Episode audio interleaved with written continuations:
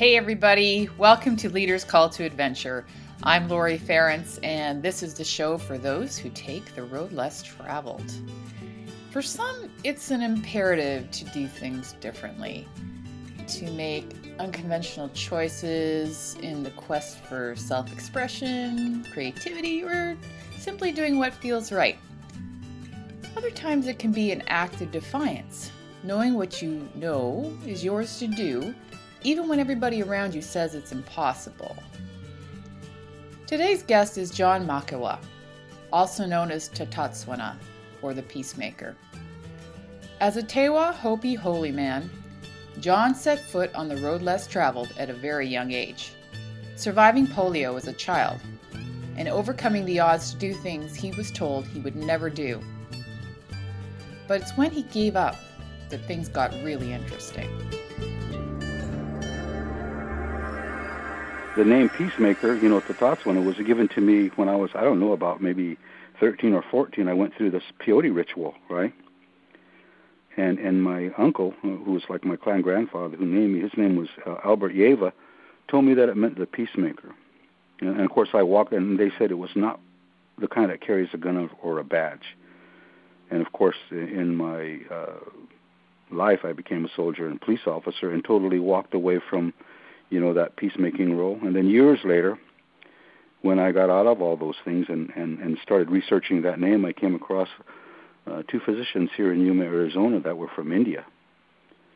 And they, I met them on a Sunday morning, and 30 minutes later, we're in their home, and, and I'm in their home, and and we're discussing who I am, and and and uh, the husband had um, gone to school in uh, Bristol, England, college, a university there, and and he knew he studied Native American history, and he knew that these names that I was giving him that there was another special name, and when he and he wanted to know that name, and I felt like I should give it to him, and that was one of the first times I really spoke out to Tatas'juanna.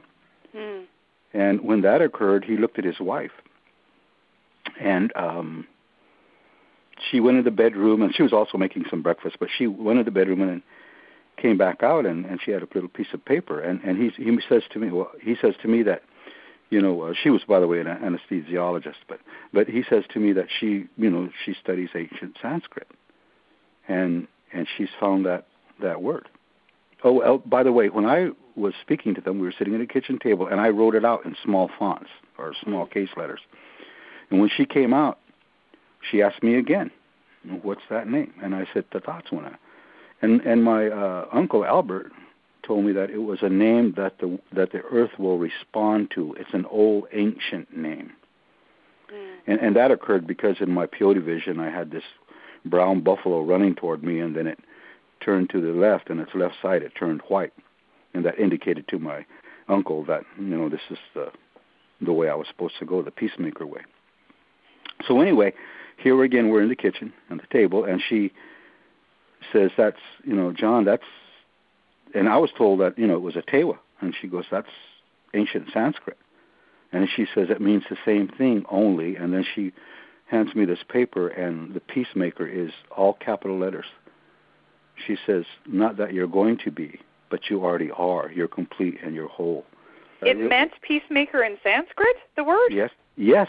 Wow. The, and, uh, same word, Sanskrit, peacemaker. Only it wasn't small letters, it was capitalized. And to her, huh. that indicated that it was complete whole. I already am.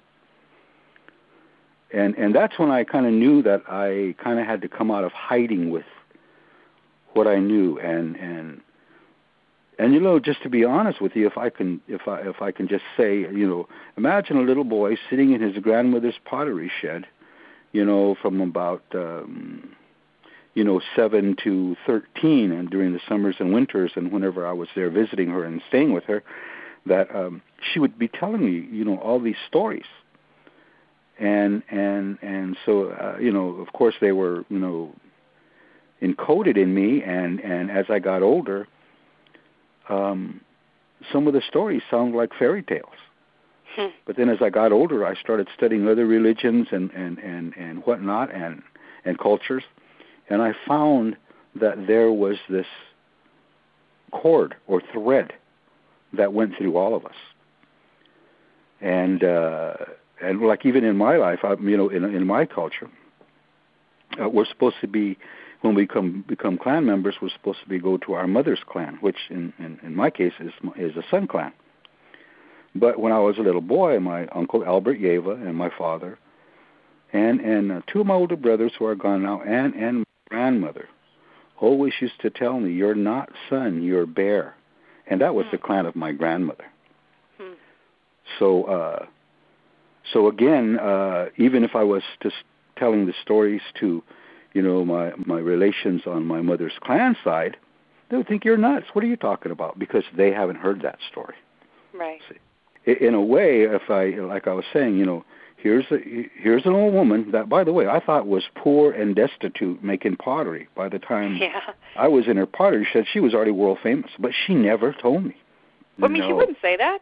No, By the way, I'm world famous. Uh, yeah. Right. You what?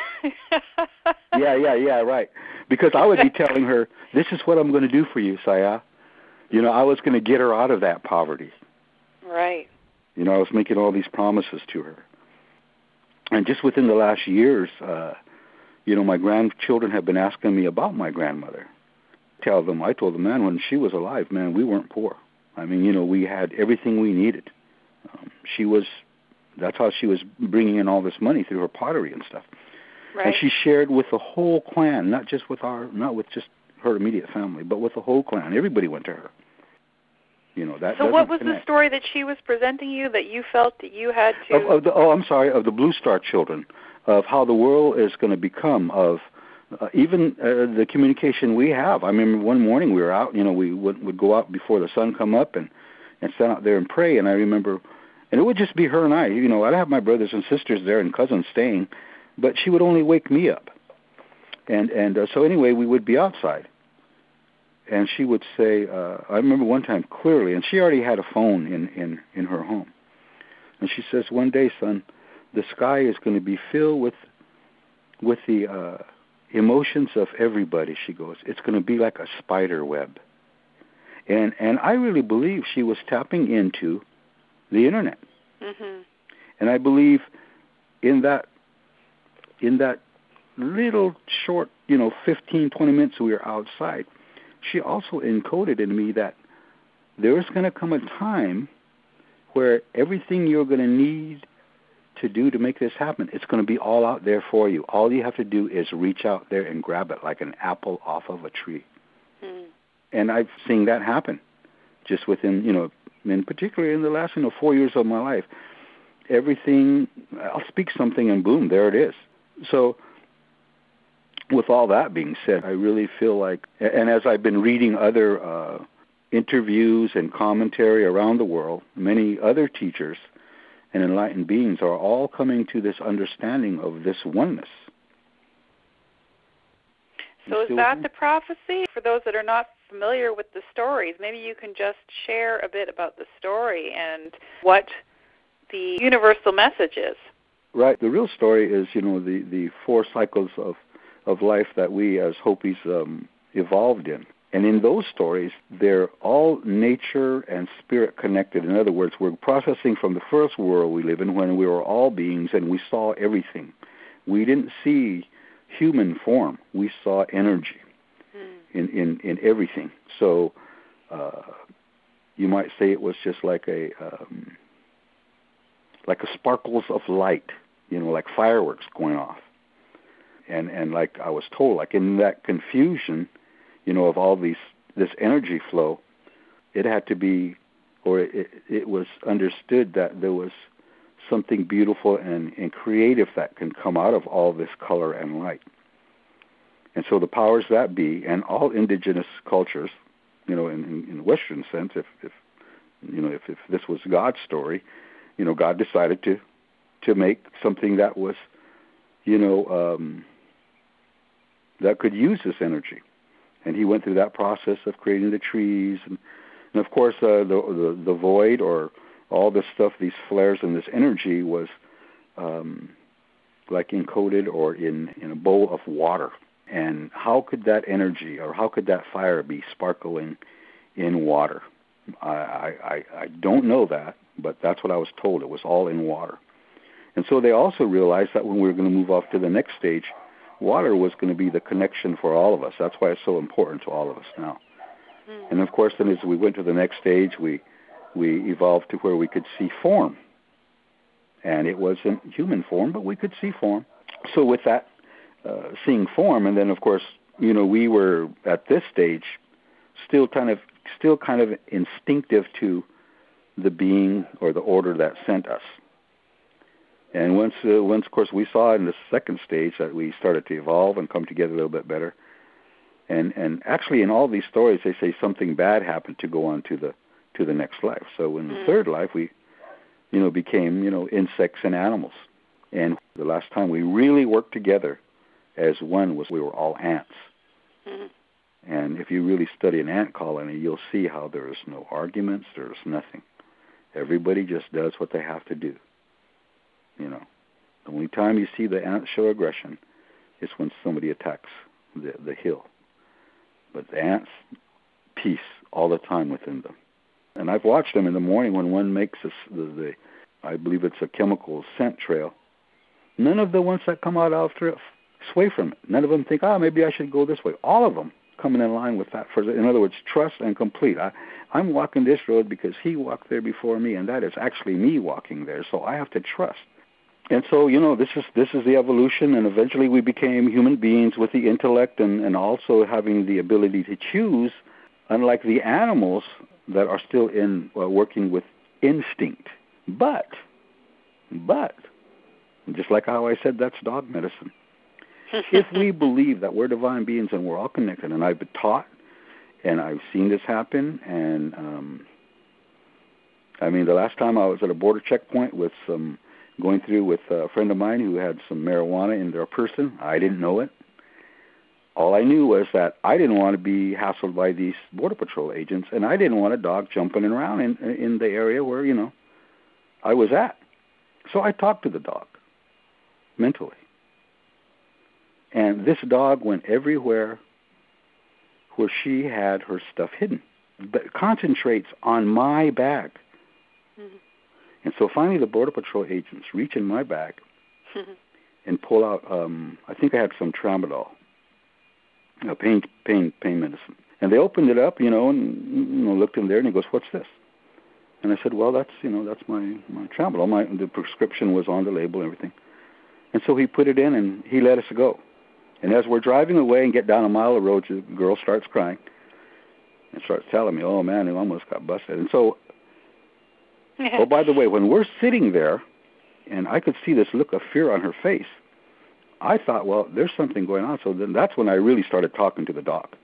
And of course, talking to the dog was just telling him who I am and how much I love it, and there's nothing in there for you because to them it's a game. And I played just a game with them to get them around uh, away from you know what whatever was there, and I didn't know it was there, but just the look on her face. So that's that's the way it works out. If we're at this point now of understanding and awakening, and what it is is what my grandmother was really teaching me way back when, is that we are divinely uh, and intimately connected. And and and and those words really don't have life un, and to them in the Western concept of, of, of the definition of those words. Now, did you finish with the four phases? Uh, well, we're in the we're in a phase right now, and this is the evolution, and we're going into the fifth phase. See, and this is where we're going to go. In other, in, many ways, we are reconnecting with our beginning. We are realigning ourselves. The earth, the universe, is realigning herself in the evolution that the whole uh, cosmos is going through, and it's it's all changing. It's just not you know the Earth; the whole system is changing, and so uh, uh, that's uh, you know the the next step into the fifth um, life. I call it the I call it an awakening. Mm-hmm. That if we choose to believe uh, and, and of course that word choose or choice, if we make that choice and understanding that it's just not, you know, a haphazard choice, but it's it's a divine um, right or opportunity that we can use Then, when we make that choice with the understanding that we are divine beings and also have a creative process in that choice, then the other powers that be, nature, the universe, you know, uh, all those powers, fall in alignment with that choice to make it happen. They all mm. conspire to help make it happen because we're making that choice not alone as a human being but as the as a conscious being of the greater consciousness of of life. Okay. I'm feeling now that we have to kind of rein this in a little bit and go back to your personal story because I know that you have a really fascinating history. I actually have asked you to just hold off on in our previous conversations mm-hmm. and not tell me too much about it because I just wanted you to tell it here fresh. Okay. Um, you know the the story of uh, well that you died. Right, right. Okay, well, um, that occurred um, when I, I uh, let, let me just go when I was uh, from three to seven. I had polio and I was uh, in a crippled children's hospital and had to learn how to walk all over again and all that stuff. In the wee hours of the morning, three and five o'clock in the morning, um, I had these teachers. One was a Sufi teacher and one was a Tibetan teacher that would come to me in spirit form and talk to me. and, and and would basically was was teaching me at a young age. So when I came out of that process, uh, uh, of course, they told me there was uh, uh what do I I do. I wanted to be a soldier, a police officer, and I was a, and a chef. And the physical therapists and the doctors and everybody else said, you can't be that because you have polio. You can never be those things. You have to be somebody else. Well, before I died, um, I could did all three. I had to learn how. To, I learned how to walk it, and I excelled in all of them. Uh, so I, you know, I, I realized I had a strong will. But anyway, when I uh, about uh, almost going on eight years now, I was I was working and I had a I had a fall, and um, just just a slip. And next thing you know, man, I'm in all this pain and and and I just can't get my strength back. And and and um, up until that point, I was, uh, you know, I had about a size 42 waist. No, yeah, 42 waist and a, like a size 44 chest. I was big. I had a lot of muscle and and a big ego. and uh, and um, you know I'm short. I'm five seven, and uh, uh, but that's what I used to look like. Anyway, I have this fall, and and within three months, I mean I can't go back to work.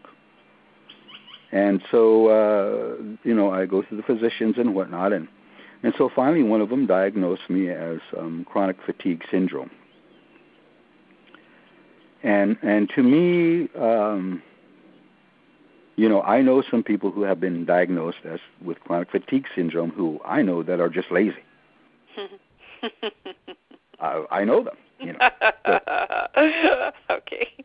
So, so to me, uh, to me, in my mind, I was thinking, man, I don't want people thinking that you know I'm lazy. I mean, I've been productive all my life, and so I didn't accept the diagnosis of chronic fatigue syndrome. There's something else, and I kept searching and searching, and finally on the internet, I went to France and the United Kingdom, and there's all kinds of information on this disease called post-polio syndrome mm-hmm. that I had never been told of or heard of before in my life. And polio is never cured. What it does is it goes to sleep.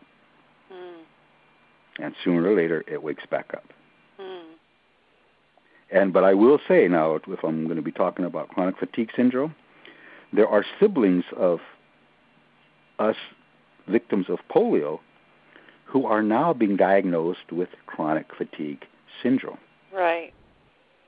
Yeah, and that's kind of a kind of a interesting, you know. So it, it even though we were led to believe that, and and and, and of course with the United States finding the cure for polio, you know, they're not going to admit that there's something. It's this isn't isn't finished.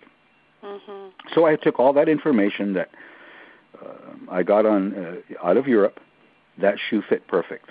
Mm-hmm. I diagnosed myself, and so then I went back to the doctors, and I had to uh, convince them, because really the doctors here in Yuma, and I also go to the Indian uh, Public Health Hospital, uh, had never heard of it, weren't even aware of it, and as that works out, uh, I met a, one of the the directors of uh, one of the local hospitals here, who believed me.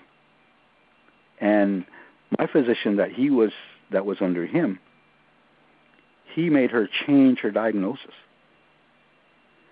And when, and of course, she did it reluctantly. Uh, um, and the reason was, her words were exactly what I said about, oh, he's just lazy. But you know what? That doctor knew me before I got sick. Mm. And he knew the kind of man, how kind of the worker I was. You know, he knew I wasn't a lazy man. Uh, the uh, furthest from the truth. I mean, I'm. I was taught by my grandmother at a young age, go out there and be productive. Mm-hmm. That's it. I'm not telling you what to say. Just go out there and be productive. Do something constructive. So that's what I've, I've been all my life. I've excelled in every profession I've ever been in. Uh, so anyway, um, here I get sick. I do all the studying, and then I start manifesting these the symptoms. They came on full, and as it turned out, um, I finally got a, an appointment with uh, a um, because I was going to have to go for um, Social Security disability. So I got an appointment with this guy in Phoenix, a physician who had just left the Social Security uh, department, set up his own practice, and knew all the numbers to put in his report that I would get disability. So it was almost like once I found it and identified it, uh, everything, the, just as we're speaking now, things started to fall in place to help me get that disability. Mm-hmm. And uh, and it and of course it did. And then so what happens later, uh, about a, a year and a half after I had been diagnosed, of course I'm getting sicker and sicker. Eventually I I can't walk. I'm I'm still got this muscle on me heavy. Uh, they put me in a wheelchair. I had to get electric wheelchair scooter. Uh, taking tons and tons of drugs. And uh, I was married at the time, and uh, my wife was not happy because I wasn't the man she married. Mm-hmm. Um, and uh, and I had three chil- three young children at the time. What happens is is uh, I don't want them to see what I'm going through, and they're ob- obviously seeing it already. So I found this uh, uh, these people in Florida who are something like the Hemlock Group, and they were willing to help me process over to the next life. So I flew over to Florida without even really telling anybody what I was doing. One of my uh, one of my nephews uh, took me to the airport and whatnot, uh, and and I had no intention of coming back because I was going to die. I didn't tell him what I was going to be doing, so I decided I was going to go to Florida to die. And to be honest with you, it was because I was ashamed of what I was becoming really wasn't like I didn't want to see my children seeing me through this because they loved me. They didn't care what I looked like. They were fine with pop. They were they loved me. But I was ashamed of what I was doing, what I was going through.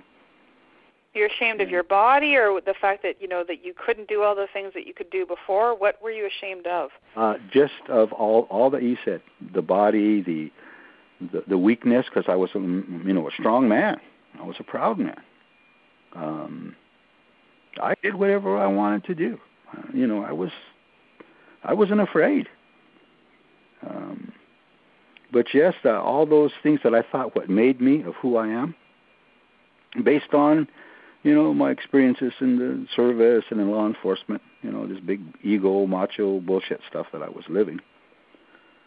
Um, I mean, I wasn't up to that caliber anymore.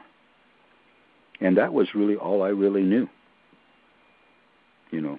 And, and, and like I said, I, the, the honest to God truth was I was embarrassed and ashamed. And and um, I, I'm kind of even just making that realization even now as I'm speaking because I want to be totally honest and open to to our conversation here. I was ashamed.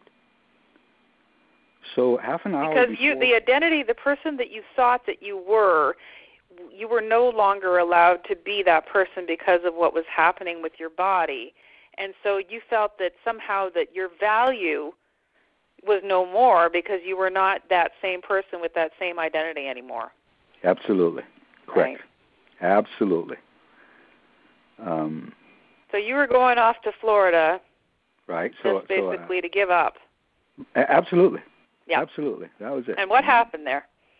So about uh, you know I'm there one day and uh, the following it was like I on Friday and the following Sunday or excuse me the following Saturday night at midnight I'm supposed to drink this serum. Well, all that goes well until about um, 11:30 uh, Friday evening when I get this pain inside of my chest that I've never felt before. Now, mind you, with post polio, there's pain anyway, but this was a pain that I never felt before. Man, it was like uh, terrible. It was, it was just terrible so much that uh, uh, you know I was screaming and whatnot, and the people I was with, it, it freaked them out. It freaked them out so much that they were going to. They they decided to take me to the hospital. and uh, and as it turns out, Even though they, basically you were going, you were uh, supposedly going through end of life. right, right. Right. So so I so I didn't drink the serum. You know, they just didn't want to keep hearing me screaming because apparently it was really bad. So you didn't drink anything, and you just started Nothing, feeling no. that pain. No, huh? Didn't.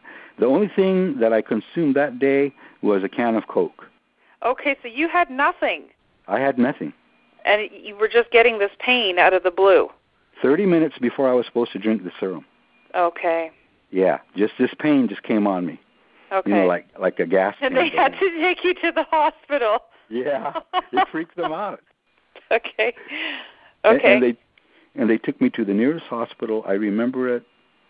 It was like not very. It was like maybe two-story hospital. It's all white, and and the nearest one they took me to, and and uh, so anyway, I'm in the emergency room, and uh, going in and out.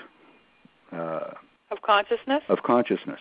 But I, I do remember two nurses working on me, and uh, and uh, I, I kind of look at my groin area and it's all bloody. And I say, "What are you what's what are you doing?" And they were trying to put a catheter in me. Okay.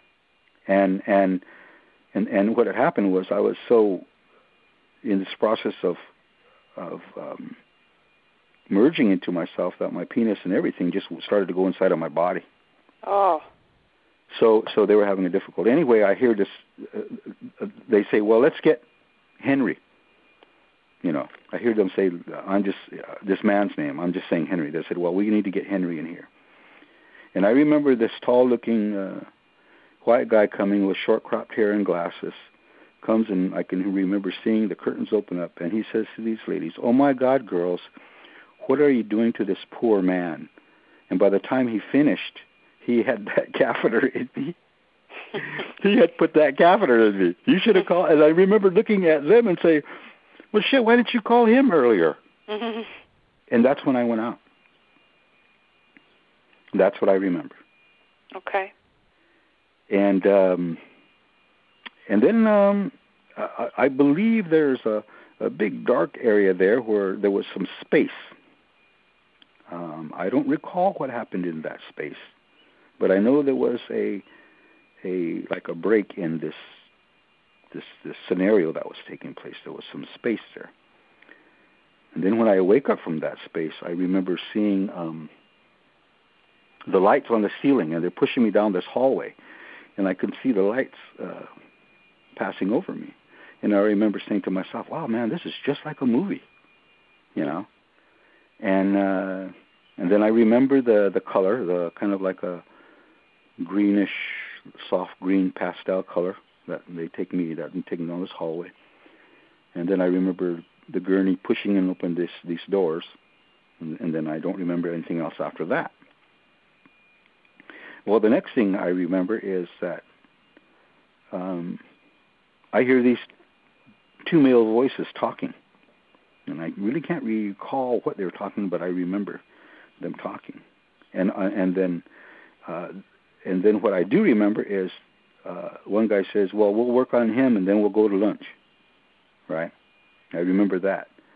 And when I heard that, I looked over and I realized, and, and when, I, when I heard that, I kind of like looked over, and I saw that they were working on this woman, and they were, you know, they had cut her, they were cut, they had cut her open, and that's when I realized, man, these guys are going to do that to me, Oh, gee.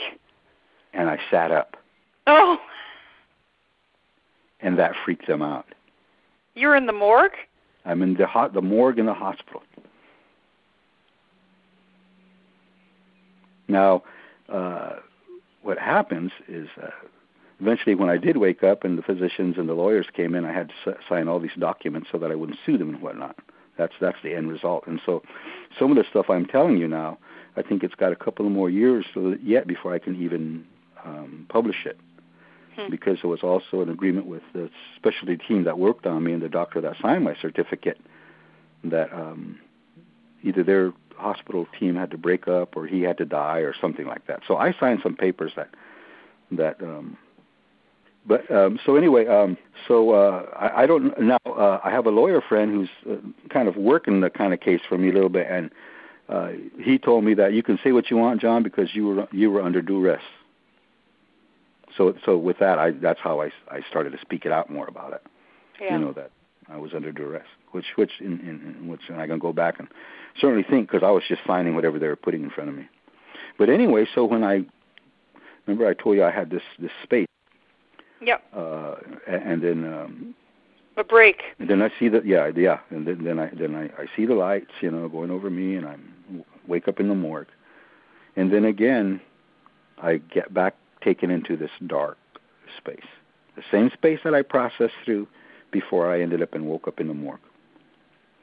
Uh, and in that space, I felt movement. I felt wind, or some type of energy passing me. And because of my life, I felt like that was like I was being judged when I was in this big space.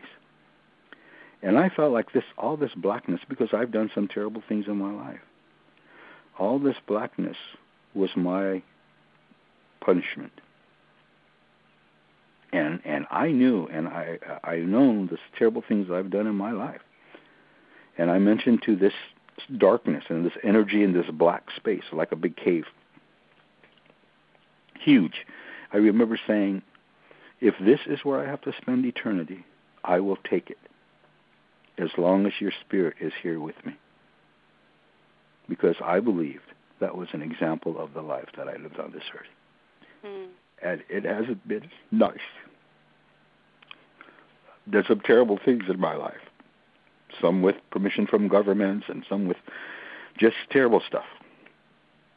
Because of this big, vain, ego that I had. Uh, no one could. I, I really thought and believed and was allowed to be, you know, whatever I wanted to be. Um, so I said, if this is where I have to spend eternity, I will take it. I wasn't angry. I, I certainly wasn't happy but I knew I felt a presence there that I was familiar with. And that was all I needed. I did not I didn't need to see family or friends or trees, but I felt this presence that I was so familiar with that I could feel and see even in the darkness of my life. I could feel it. And that's why I said I made another choice. I will take it. And that being said, I felt this energy come real close to my ear and, and it flutters now and now I know what it is because I've seen it and heard it and it was a hummingbird. And then this this energy flies up way into the sky. Way I, way way up into the ceiling and I can't even see the ceiling but way I know it's high and this this hummingbird uh, is flying way up and then all of a sudden I see a tiny pinhole of a light. Tiny tiny tiny, tiny light. And it illuminated the whole cave a light blue color. And this voice, after, you know, I, this goes up into the sky and uh, lights up the big, and I could see it was huge, um, big cave type of thing I was in. Um, all of a sudden, the um, a big I could see a big thunderstorm inside this cave, right? And I could just like the old time desert storms that we have out here, huge and lightning and wind and rain. Rain was coming in all directions. I'm standing there, and there's, I'm still seeing this hummingbird up there, and then this voice. Oh, then everything stops. It gets silent. Now I could still see the lightning and all this other stuff, but I can't hear no sound. And this light, this tiny little light, I hear this voice um, say to me, "What do you see?" And as you know, I can talk. I can, I'm a good storyteller. This was the first time in my life that I didn't say what I thought, but I asked, What do you want me to see? And the, the sound and the rains came back, and this now this light shined in. I could obviously see it was a hummingbird. Rainbow comes up on the back of this hummingbird, and this voice says to me, "You are a hummingbird that's going to be in the middle of a raging thunderstorm. The religions of the world are going to come against you, but you, like the hummingbird, can walk through them with vibration." I'm thinking, what? Because you see, I judged myself in that black void by the teachings of mankind. I was never told I was a divine child other than hearing it from my grandmother. See, my life, our lives would be completely different if we were told at a young age that we're divine beings, but we're not told that. And um, so, uh, so then uh, that the the hummingbird comes comes to me, comes right in front of me, and it's a hummingbird, and then it changes into a dragonfly. And I see this dragonfly's head and eyes and the wings looking right at me. It's right in front of me. And this dragonfly asks me, What do you want? And I said, I want to see my kids. Which which was the truth. And that my three youngest children's heads came out of the dragonfly's head. And the dragonfly moves back a little bit from me and is fluttering. And in the fluttering of her wings, I could see thousands of other tiny little heads in back of them. And the voice says, well, these are your children. Not just the three I thought I loved and knew I loved, but there was many more. And um, and that's when the the blue light stories started coming back to me that my grandmother was telling me who we are, how we are, how the vibration works. I mean, there is a process really complete of just using a tuning fork, boom, and aligning people up. I've done it before. I haven't done it in years, but it's changed people's lives just with a tuning fork so what happens is certainly after I uh, uh, I saw all those uh, thousands and thousands of children, mm-hmm. the dragonfly, you know, come, becomes whole again. excuse me, and takes off. And right when it takes off, that's when I wake up. Okay.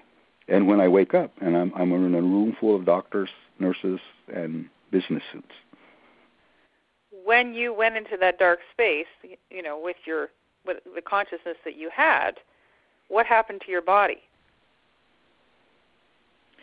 My body, you know, uh, oh, that's a great question. Ooh, that is a great question because I missed the whole point of this. That is a great question. Okay. Hope entered my body. Hope entered my body. But your body was not was not dead, right? No. Like you your Yeah, body actually- was still you still had your heartbeat and all that even when you lost consciousness and went into that Oh well, no, no, no! I was shifted com- I, consciousness. I was I was completely out of that, the Yeah. physical form.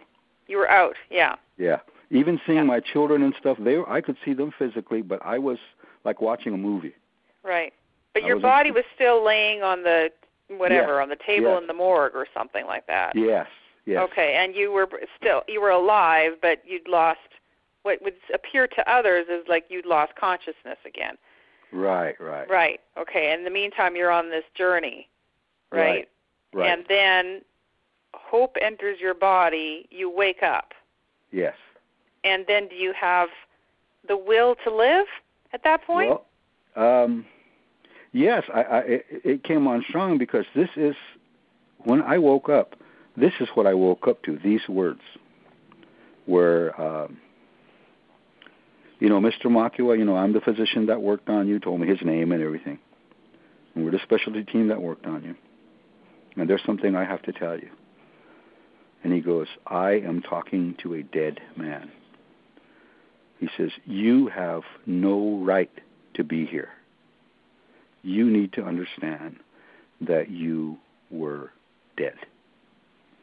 He said, You're he goes, um, you're the only second you're the second human being that I that I've ever been able to say this to. That you oh first of all he says there's no way that you would have ever been, been able to pay off this hospital bill, let alone our services. He had two young physicians standing next to him. He says, We're the team that worked on you. Mhm. But they were also the ones that signed the death certificate. So so you know when I came out, well, now they have to change things. Yeah. So so uh so he says, uh, there is no way you will ever be able to pay us back. And I remember him saying that. And I and and I've I've walked away from a lot of responsibilities and stuff in my life, financial responsibilities. And I remember the first time in my life I said to myself, I want to pay this back. But but they Mm. pa- paid them back for trying to save you, even though For- they didn't save you. For what for whatever it was. See, for whatever it was. Well, what were they referring to that you'd never be able to pay them? For? The hospital services. The hospital services. What When they were going to do was bill. What they were going to do was bill my children and stuff. You know what I mean? And apparently, I, I don't. I, I, now I have, like I said, signed document, and it was all there. I mean, it was thick. As a matter of fact, there were a couple volumes of stuff that I signed, okay. of big, thick books. Uh, so I know You don't really that- know what you signed off on, really. Exactly, exactly. I don't. You don't know what they did. None. Do you know what sort of time passed from the time that you came in, you know, where you lost consciousness to the, you know, when we when you woke up in the morgue? Do you know what sort of time passed No, between none. that point? None. None. because because and I have to be honest too. In this point in my life, time and all that stuff wasn't relevant to me. It was just like, fuck, I'm back here now, man. I'm here. Okay. I did have a physician friend of mine in Florida check on some stuff, and at the time I said, well, you know, I've been saying, well, I was dead for like you know seven, eight, nine minutes. Mhm. And what he did was he saw some of those. He saw some of the records, and he says, you know, I can't tell you this. He goes, but it's longer than 18 minutes. He goes, Huh. It's longer than 18 minutes. yeah. So I say, Well, it would have minutes. to be because I mean they don't shuffle you off to the morgue as soon as they basically So- say that you died. Right. So the interesting thing here is is that I, I've been telling this story somewhat for about the last couple of three years or so, um, maybe longer. Um, but the interesting thing is is that to see and to get those records and to really see that process because I'm sure it's going to be greater than what I've been talking about. Right. But I mean, you'll never greater. probably access any of that, will you? Probably not. No. And and but but you know if that's what is supposed to happen, the universe will make it happen. Right. Okay. You know that's what I'm believing. You know right. that's so uh, what what happened? What was your recovery like after that? When you finally regained consciousness, you decided you wanted to live. What happened after that?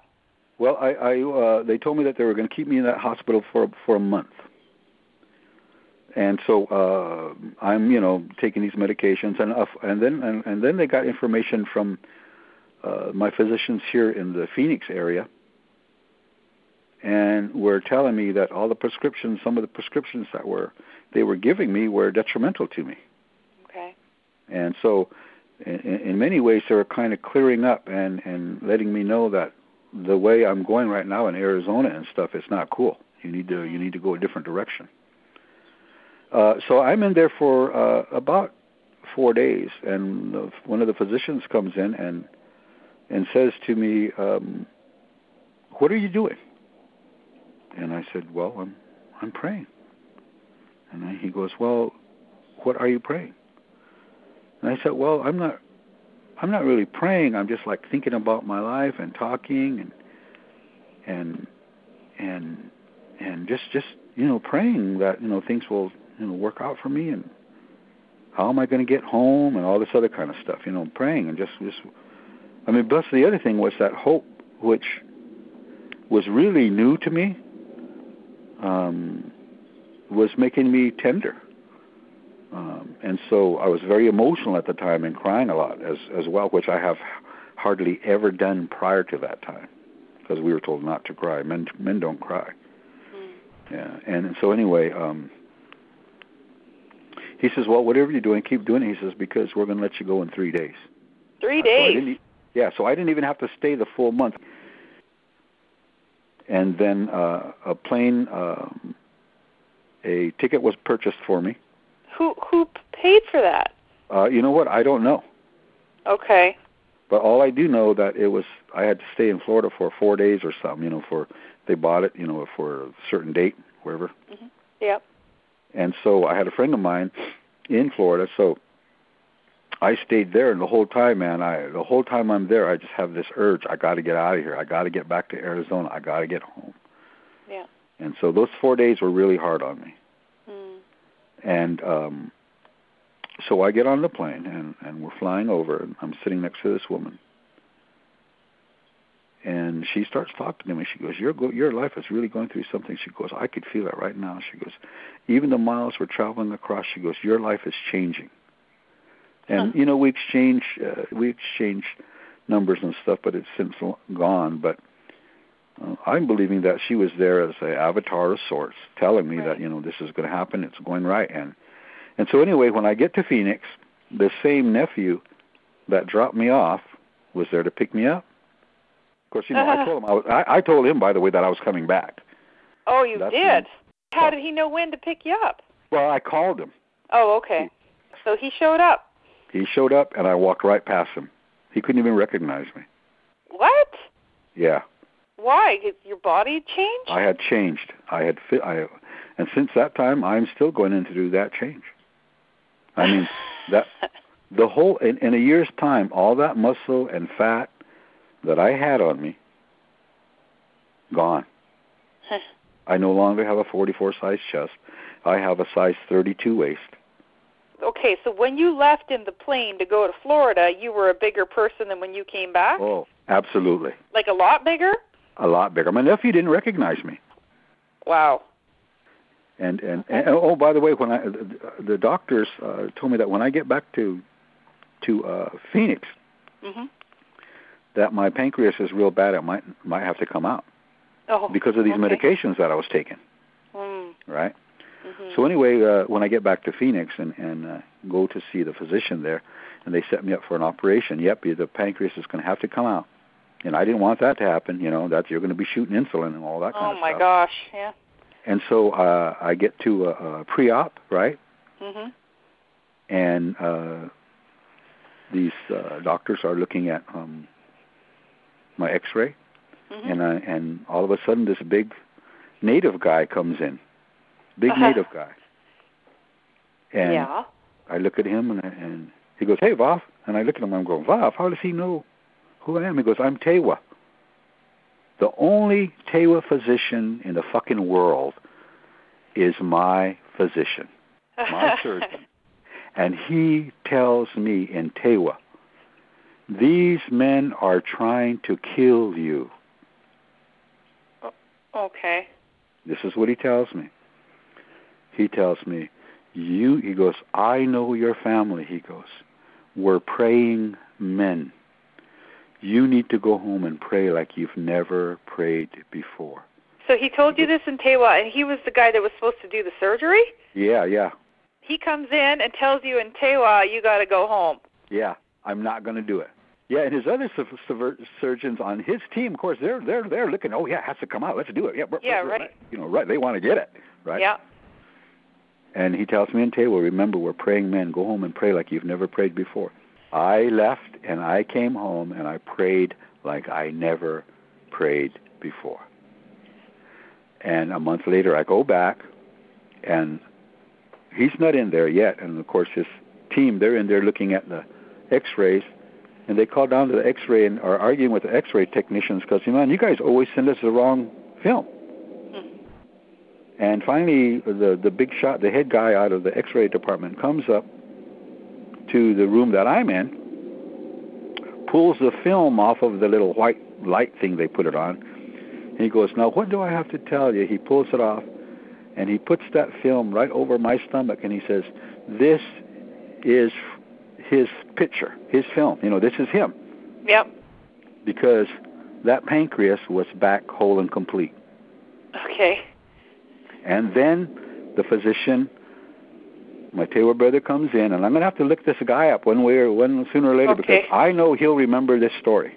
Yeah. Uh, comes up to me and and oh, and by the way, he told them, he told them the month before that he's going to go home and pray, and they kind of look at him. And so when I'm back there a month later and they're seeing this, he looks at them and again and says to them, "Some people just don't believe in the power of prayer." And I walked out. So it's things like that in my walk, and even when I was doing terrible things in my walk, there was I've always had something, someone there to help me get out of it one way or the other. Even when I was doing terrible things, it's almost like I've had angels watching over me or such.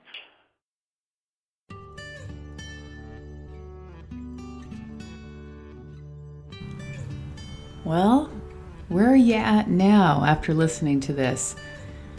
I know my mind was blown when I heard John say that he woke up in the morgue. I couldn't quite get my head around it, as you can tell in the questions and tone of my voice.